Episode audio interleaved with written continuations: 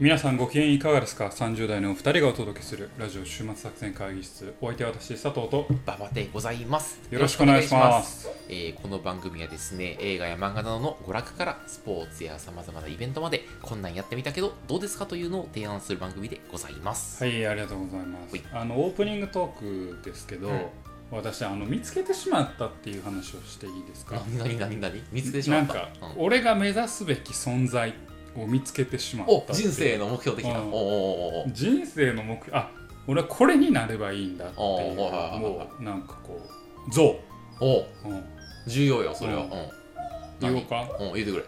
タコです。どういうこと？どういうこと？タコ。どういうこと？タコこそ最強生物なんだなっていうことをうん。俺は認識した。オクトパスのタコ？うんそうオクトパスのタコ。俺タコになるべきなんやろうなと思ってでタコって全身筋肉なんや。お前ままず。納期な話まずな、あうん。まあ確かにな、うん。確かに。でかつうん。まあ分かると思うけど柔らかくてうん。強いんよ。だだからしなやかな全身筋肉な しなやかな筋肉があると。これってすごいやん。まず生物として。全身筋肉なのにあんな隙間も入れるようなうん。しなやかさを兼ね備えている、タコの生物としての素晴らしさ、でも一方で歯はめちゃくちゃ強力なんよ。はあ。歯も持ってて。あそうなんや。あ甲殻類の殻も食べるんよ。カニとか、へえ、へえ、そうなん？そうそうカニ行くんや。でしかも、まあ、種類によってはタコってサメとか鳥も食べるんですよ。ほうほうほうほうほうほう。だからほ全身筋肉な上にうん。鋭い牙を持っていて自分より体の大きいものですらうん。捕食してしまうっていう生物の強さを持ってるんですよね。でその上にまああの分かると思うけど擬態能力もあるんですよえ？擬態。擬態能力？うん、あだから砂に化けたりはいカメレオンみたいなね。擬態能力もあるんですよ。よ。だから自分を守るという防衛手段も持っているんですよ。でその上ではあま。今脳筋って言ったやろ？うんノンノンノンですよ。心臓は3つ。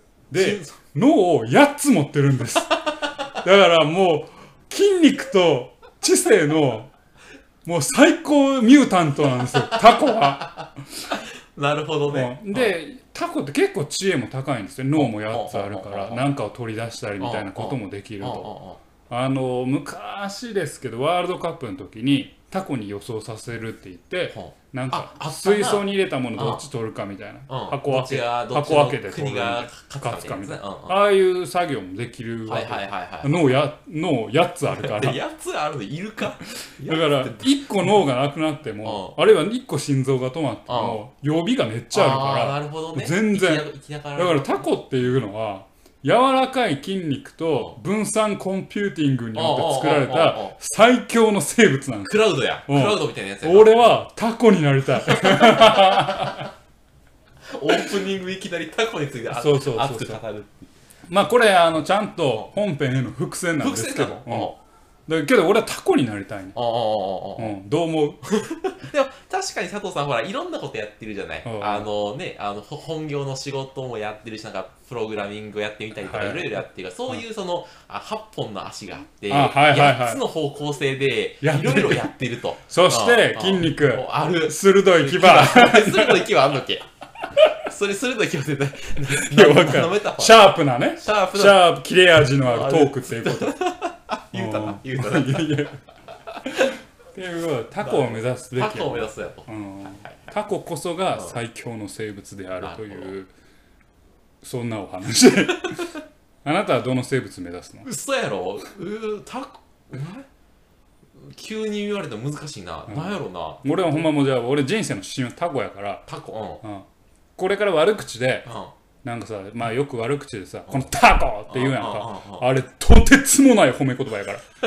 ありがとうござ「います。ありがとうございます!」って言って「タコだったんだ俺は」みたいな。タコ言ってくれるんすね。タコと言ってくれるんですね。ありがとう最強生物。タコになれるんだっていうね。まあまあまあ皆さんもね、てかあなたも含めですけど、自分の目標をね掲げて動物に動物に称えるんだったら何かっていうのを考えてもらえると、はいはいはい。あの人生が広がる。確かに。僕はもうタコですタコこそが最強の生物。筋肉と筋肉と知性のバランス、はいはいはいはい。最強の地球上最強のミュータント。それはタコである。ちょっとそのバキ入ってる まあ。バキけ意識してるよね。多分にタコ、あの、バキが入ってるね。というわけでね、今日もそんな、タコ重要なんでね、はい、ちょっと覚えてわかりました。いただきたいと。はい。今日もそんな感じで始めていきます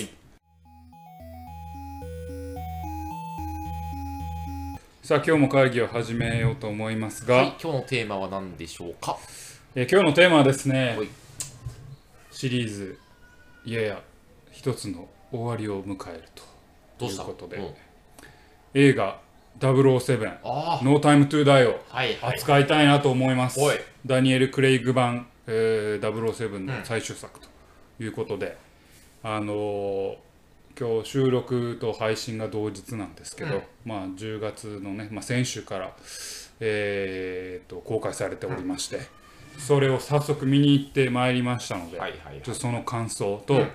見るためにはちょっとここが大事だよっていう、はいはいはい。その広く浅くの知識なんか007シリーズってなんとなくいつもこうね広告されてやってるけうん。で、対策やから見に行こうと思うけどなんやようわからん。なって人に対して基礎的な知識をね。ちょっと提供する。昔から見てる人はわかるけどわかるけど当然。マニアはもう当然わかるけど。入りにくいもんなそう新しい007ちゃあの前回が16年15年か。6年前なんですよ。あそうなんや。前作前回あああ放映されたのが。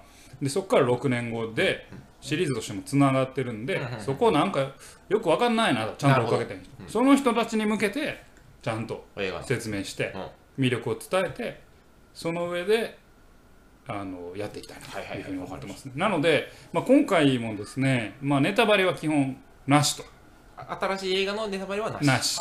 なのでまああんまりあえー序序盤ぐらいのネタバレというか、ストーリー展開の、については言及しますけれども、まあ、中盤から後半に向けての、まあ、確信に迫るようなところは、まあ、ネタバレなしーなんで、まあ、その辺をちょっとご理解くださいと。はい。いうことでございます。ということでですね、まあ、今回007 No Time to Die なんですけど、まあ、ストーリーをちょっとまず簡単にご説明しますね。でまあこれまず第一前提としてボンドが引退してるんですね。あそうなの？はい、前作「スペクター」が終わってあのボンドが引退してるんです。でジャマイカで暮らしているんですけど、うんまあ、そこにですねあの、まあ、CIA の、まあ、ボンドの盟友シリーズを通じても盟友であるフィリックス、フィリックス・タイラーという人がやってきて、えーとまあ、ある科学者が誘拐されたんだと。である科学者を誘拐されてそれを救出したいと、奪還したいんだと。いう任務が与えられて、まあ、引退しているボンドなんだけれども、まあ、その実際そのスパイの世界に戻っていく。はあ。でそこから大きな、まあ、陰謀に巻き込まれていくんだっていうのが、まあ、お話のストーリーです。ボンドもおじいちゃんなんちゃうのじゃんまあおっさんぐらい初老？50歳。60歳ぐらい。60ぐらいあーはいはい。はい5050後半ぐらいかな、どね。うん。うんっていうのでまあそういうお話ですよと。であのーまあここでまああのね人ちょっとやっぱ面白いなと思うのは、ジェームス・ボンドはまあ引退してて、007は別の人がやっていると、ほうほうほうなるほど。うん、で007はもう新しく今黒人の女性かな？ああなるほどね。がやっていて、えっ、と007じゃあジェームス・ボンドは、えー過去自分の、まあ、象徴であり役割であった007っていうロールをもう次の世代へと、まあ、渡しているんだよっていう、この作中のスタートでもうある種のこう世代交代みたいなところが描かれる。でかつまあその任務に戻っていくっていう中でまあどうなっていくのかっていうのは、まあ、あのあとは劇場で見ていただけたらなというふうに思うんですけどあのここでねこの映画はほんまに思うんですよ。あのー大変ですね、えーこのダニエル・クレイグ版になってから、えー理解をするために、えー、とそれぞれを見ておかないとあのなかなか理解が追いついていかないところがありますよ。というのが結構ポイントでこれ何を言っているかというと,、えー、とダニエル・クレイグまでのジェームス・ボンド、まあ、007作品っていうのは基本的には1話完結なんですよ。ああなるほど。はい。うんあのシリーズを通して出てくるキャラクタージェームス・ボンド MQ えーマネー・ペニーとか、まあ、キャラクターは、まあ、あの続いてるんですけど、まあ、あのお話自体は次のお話と前の話が別に続い時系列とかで続いてるわけじゃなくて結構独立してるんですよね。ところがそれを破ったのが、えーダニエル・クレイグ版のボンドうなんです。ダニエル・クレイグ版のボンドは、えーカジノロワイヤルっていうそのダニエル・クライグ版の第一作からこの今回の「ノータイム・トゥ・ダイ」まで、えー時系列全部つながってるんです、お話が。なので当然過去の話が次の話にも関わってくるし、えー、と登場人物でも、まあ、前に死んだ人たちがあが次の作品でなんかこう会話に出てきたり、その人たちが仕掛けた何かが次に影響したりするわけですよね。なのでこのダニエル・クレイグ版っていうのは正直、えっ、と一気通貫で見ておかないと、あれ？これ何やったっけ？っていうのが割と出てきちゃう。はいはいはいとい。う作品です。はあはあはでそれでもやっぱ見に行きたいなと、うん。大作やしあうん。たまにはやっぱこういう派手なアクションうんうん見とかなっていう人に対してこれを追っかけておかない最低限持っておかないといけない知識をご紹介します。いい多分あなたは多分な知らないと思うんで。全然知らへん。うん。でまずこれ一番大事なのが、うん。スペクターというほ組織、まあ、悪の組織でで、えースペクターこれ略がもうめちゃくちゃ俺いつもスペクターの略あの正式名称めっちゃ面白いなと思うねんけど、スペシャルエグゼクティブ・フォー・カウンター・インテリジェンス・テロリズム・リベンジ・エクストリーション。という 包丁、えーテロ、復讐、恐喝のための特別機関という、そういう名前を付けたのがスペクター。悪の組織です。はあそれが悪の組織なんや。悪の組織。であのこれはちょっとあのメタ発言になるけど、はいこれ実はショーン・コネリー版の007から、う。んあのスペクターという組織をずっと出てるんですよ。ああそうなんや。ずっとであずっと出てるってちょっともうもうちょっと訂正しますけど、あのからあるんですよね、でこのジェームス・ボンド、まあ、007と、まあ、MI6 っていう、まあ、その諜報機関 VS、えー世界を牛耳ろうとしている闇の組織スペクター。との対決だ。っていうのがシリーズの、あのー根底にはあったんですね。なるほど。ところが権利関係で揉めまして。権利関係で。はい。は揉めまして、はあ。スペクターおよび、まあ、この後ご説明しますけどスペクターの、あの棟梁、うん。まあ、代表であるブロフェルドっていう、うんうん。まあ、人物、うん。これに関しては使うなとああなるほどね。途中でね権利関係で揉めて使うなと。使わせへんぞと。ロジャー・ムーア分版ぐらいのところでうん。使うなとなったんですめんどくさいことなったわけめんどくさいことになったんですよ。でそれ以来うん。しばらくそのスペクターっていうのは使われなかったんですけどこのダニエル・クレイグ版になって、ようやく権利関係が復帰してなるほど。あのスペクターおよびそのブロフェルドっていう、まあ、悪の棟梁を使えるぞとほうほうほうほう。なったので、その、えー、とカジノロワイヤルから、えー、とボンドはいろんな敵と戦ってんねんけど、ん。その敵の裏側には実はスペクターという闇の組織があるっていうことがはい。徐々に分かってきて、なるほど。まあ要は権利関係でうん。権利がついたから あのースペクターをどんどん使い始めた。満を持してね。満を持して。あで、えー、と今回の「ノータイムトゥーダイの一作前はあ。前作もうまさに「スペクター」というタイトルで、えー出た作品で、えーその棟梁であるブロフェルドと、はあ。えースペクターっていう悪の組織はとついにボンドが真っ向勝負する。はあ。立ち向かうと。じゃあもう小山ファンからしたら熱い展開になわけやな。要はう。ん。ようやく、まあ、あのちょっと細かい話をすると,、えー、とその権利関係が燃える前に、あのこじれる前に一度ブロフェルドはブロフェルドと思われる人物は死んでるんですよ。ロジャー・ムーア版で。だから世界線はあんまつないんでないのでね。パラレルワールドだと思ってくださいはいはいはい。あの007は常に。なるほどであのロジャー・ムーア版でブロフェルドっぽいやつ一回死んでます、うんうん。あのしかも冒頭10分ぐらいで。あ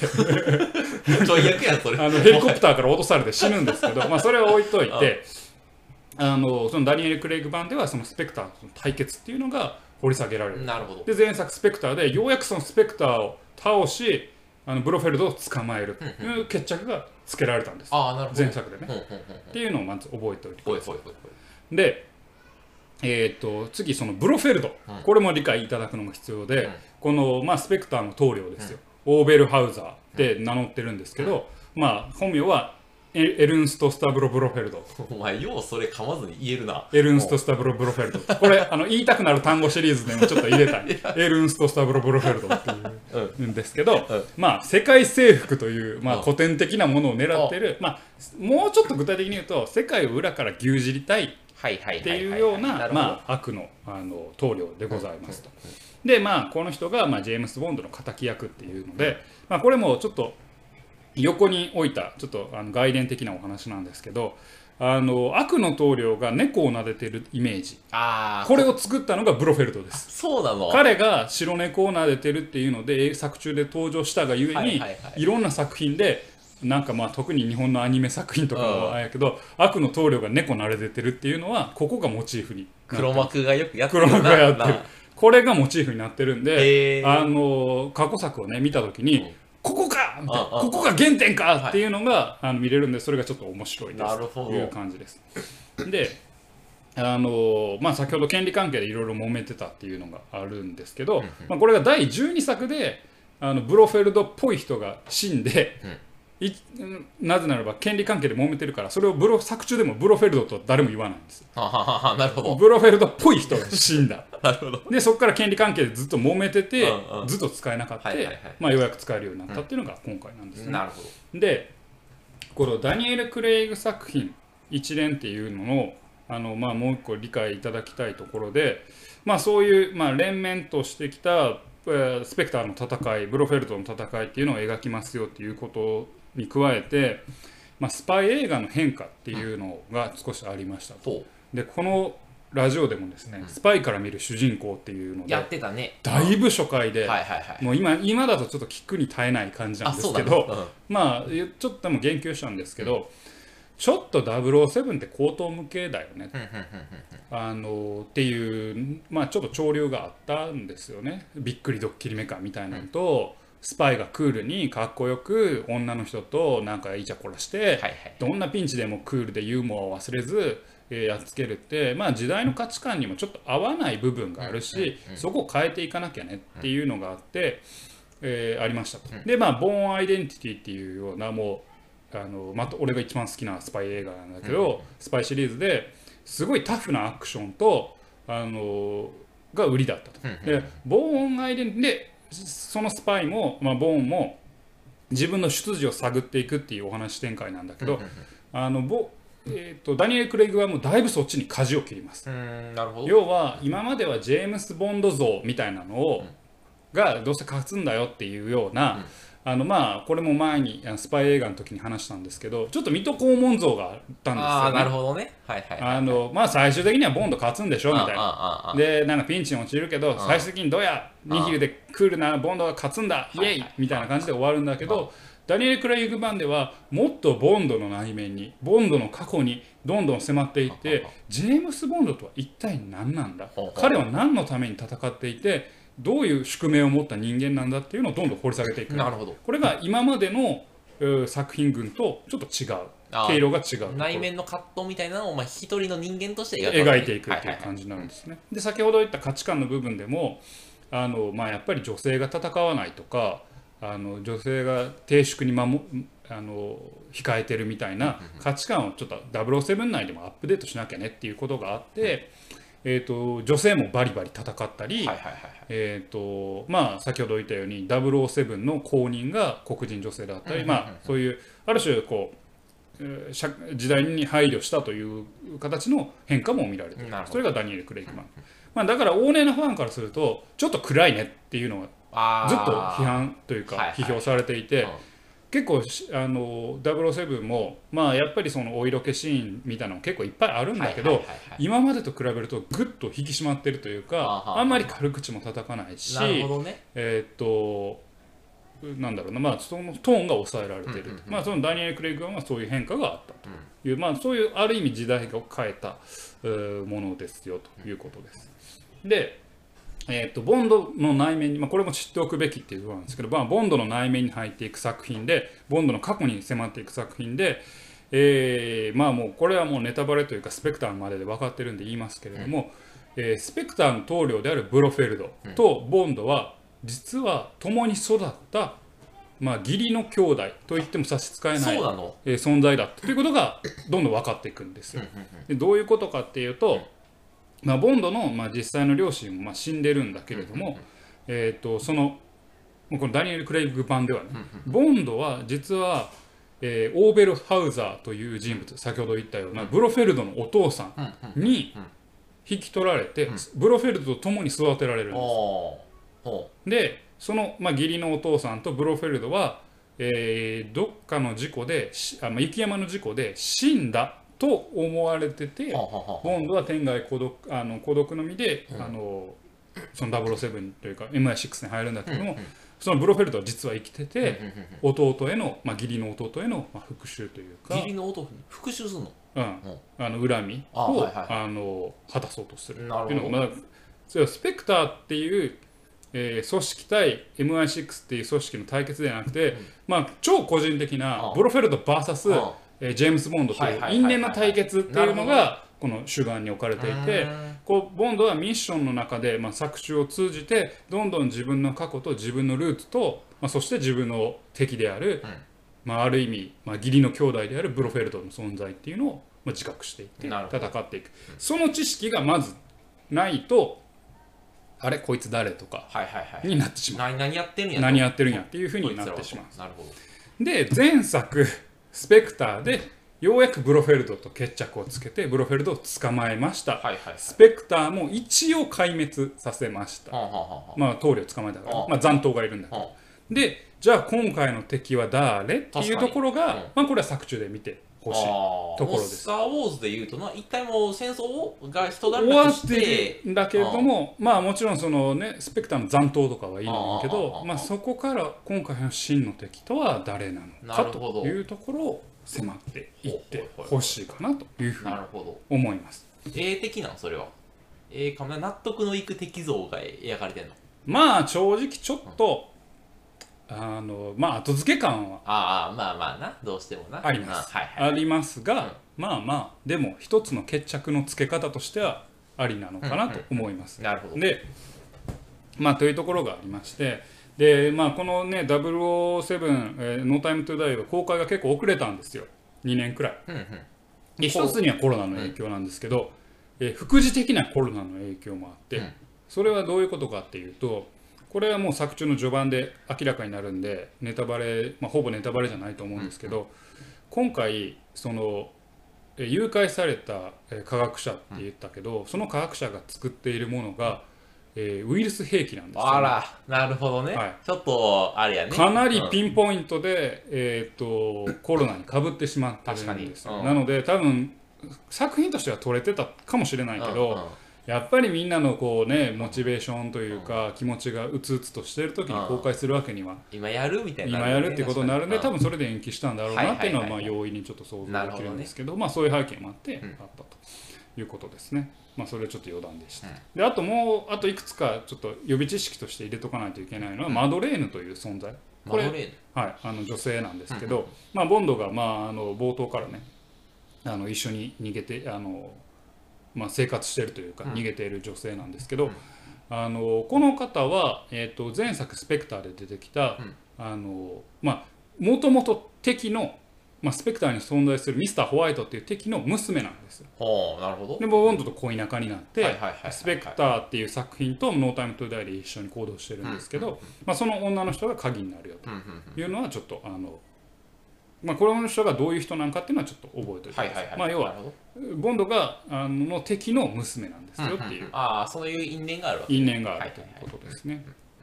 であとはまあこれはまあどっちでもいいんですけどフェリックス・ライターという CIA のうんキャラクター、うんでこの人ってこの人もあの過去作からもちょいちょいちょいちょい出てきてるんです。よ。で、まあ、この人があの今回あのなんかポットでのように見えるけれども、あのまあ、特にダニエル・クレイグ版でもよく出てきてるんですけれども、まあ、ボンドの盟友なんだというの,、まあ、あのなんか過去作覚えてないと誰やこのなんかアフロみたいな黒人誰やみたいになるけど、まあ、うん。この人はあのでこの人とボンドの友情ってなんかあんまようわからんなってななるかもしれないけどあもうずっとボンドと一緒にやってきた、まあ、CIA と MI6 っていう組織は違えどう一緒にやってきたあの仲間なんだっていうのをちょっと理解いただくと、まあ、読めあの見えるな、まあ、そういう知識があれば、えー今回の作品が、まあ、もう少し深掘りして見れるかなと思いますね。結構コンテキストがふわふわあれやな。む難しいな。なんかいろいろね。そうなんですよ、このダニエル・クライグ版はあのずっと続いている作品なので、こうどっかを切り取っもちろんね映画1個切り取ってみても面白いんですよ、うん十分。それはもうプロがちゃんと作ってるから、うんでも、えー他の作品と違って連綿と続くボンドとは何かっていうジェームス・ボンドとは誰かっていうものの語りのお話なので、一部切り取っちゃうとちょっとようわからんくなってしまうというか、まあなんとなくアクション映画として楽しんじゃうっていうところで、まあ、終わってしまうのかなと思いますのでなのでまあもちろん今回の作品映画単体として楽しむんだったらあの、まあ、今言ったような知識があれば十分楽しめるしまあだけどやっぱりもう少し一歩深掘りしてみたいというんであれば、えー最低ダニエル・クレイグ版はあの全部見た上で挑む方がいいと思います。なるほど。はい、でもっとボンドおか時間があるって俺には私には余裕があるよっていう人はあの最初から全部見てくださ何作あんの？い25作です。結まああのだイオンイオンえっ、とそのジェームズ・ボンドの、えー映画を作る007の映画を作るうん。イオンイオン社かな、うん。っていう会社が作ってるのが25作で、それ以外がジェームズ・ボンドと名を冠して作ったのが23作あってはいはい俺そっちはあんま手つけてへんねんけど、うんうん。そのイオンコーポレーションかな、うん。ちょっと忘れたけど、作ってるのが25作。うんうんうん。全部見ました私。私と妻は全部。見ました一緒みたい。なちょっとええ話するやん。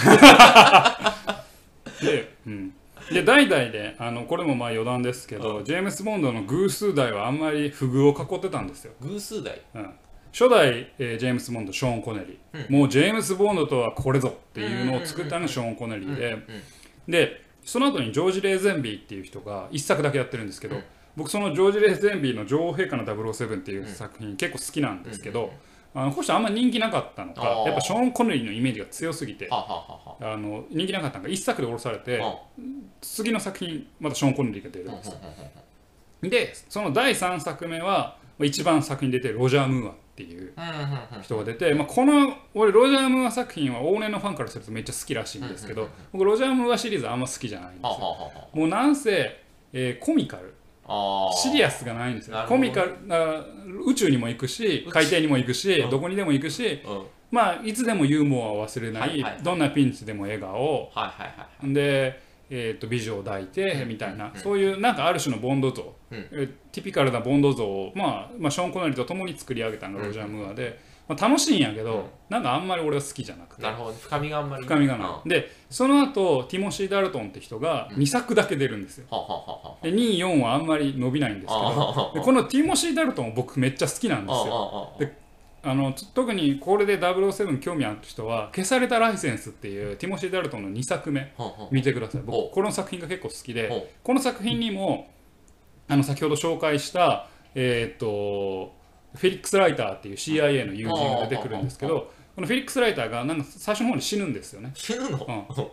おでその復讐のためだけにうんボンドが活躍するっていうお今までのボンドは任務のためにクールだったんだけどあー消されたライセンスはボンドの感情線で物語を動かしていくんですよ、だからちょっと異色で僕すごい好きなんです消されたライセンス。なるほど。でも、うん。ティモシー・ダルトン作品は2作で終わっちゃいます、なるほど。はいでその後がまあ我々世代といえば基本的にボンドといえばこの人じゃないでしょうかっていうのがピアス・ブロスなんですよね、ゴールデンアイから続いていく、まあ、黒髪で、まあ、ピアス、まあ、もうほんまに30代から40代ぐらいの人は多分ピアス・ブロスナン世代だと思うんですけど、まあ、この人のイメージが強いし、特に、ね、任天堂64で出た「ゴールデンアイ」という名作ゲームでもうピアス・ブロスナンはだいぶ印象に残ってんじゃないかなと思いますね。なのでまあそそそういうのがあってで24は不遇でで6ダニエル・クレイグででダニエル・クレイグも最初キャスティングされた当初はなんかボンド像とイメージが違うと。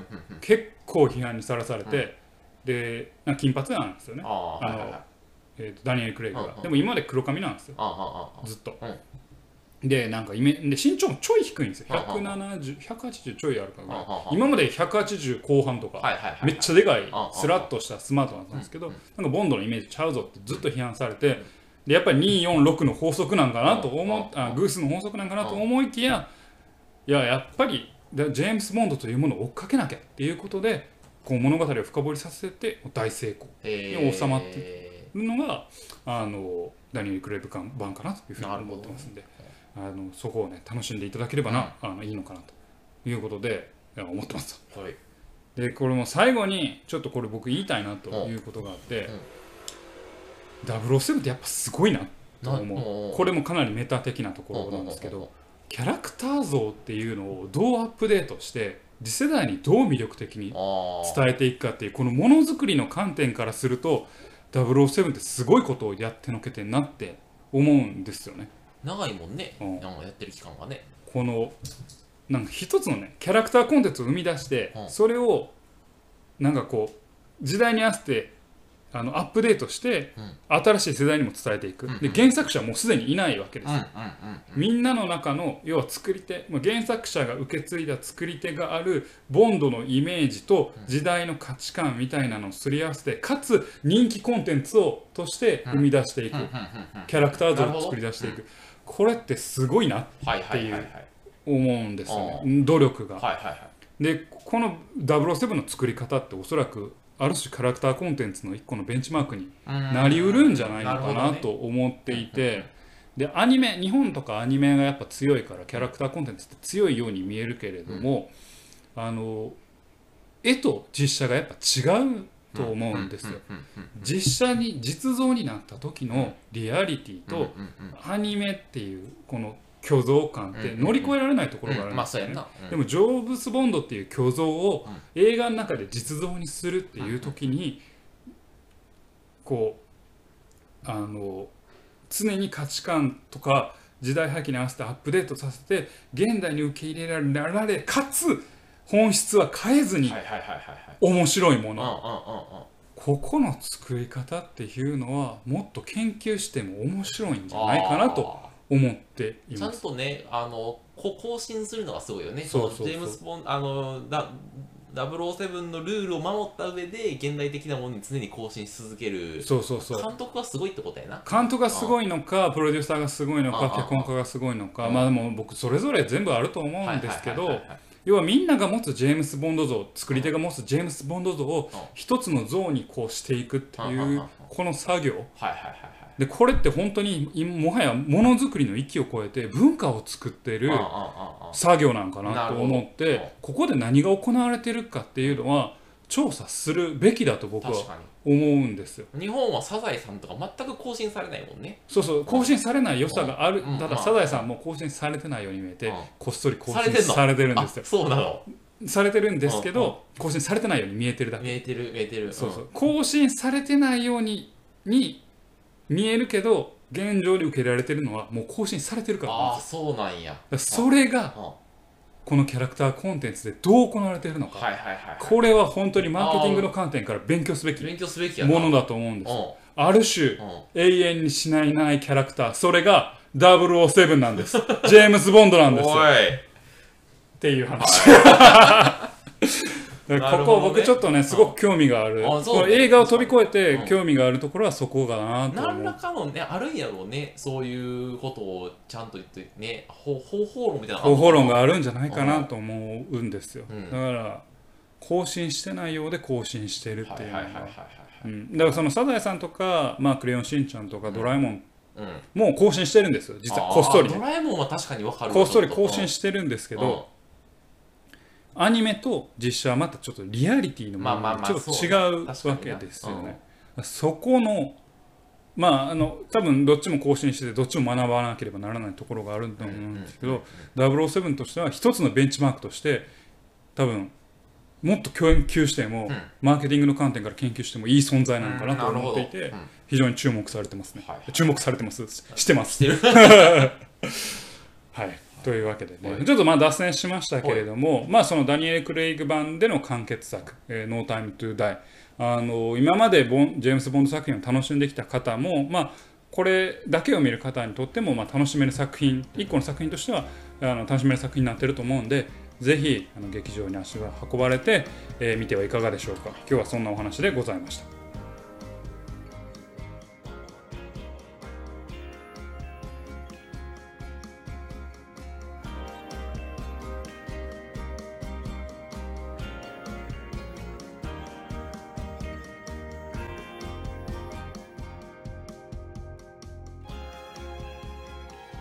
週末作戦会議室でお便りをお待ちしております。お便りはポッドキャストのメモ欄に記載されたリンクよりアクセスいただき週末作戦会議室ホームページメールフォームよりお願いします。またツイッターもやっています。週末作戦会議室でぜひ検索ください。お便りはツイッターにいただいても結構でございます。はいありがとうございます、というわけでね今回007の話をしたんですけれども、冒頭でねタコの話をしたじゃないですか。したね。うんどうどうつながんのタコそう。いえば。でしょ、うん。でも本編で全然タコ出てこうへんやんと思全く出ったでしょ。てこんかったよ、うん、まああんま出そうかなと思って今言うんですけうん。どスペクター、ねう悪の組織スペクターのマークがうん。タコなんですよ、あ そうなうん。の、出さない？ちょっと。いやいやタコなんですけどやっぱ通じるなと思って。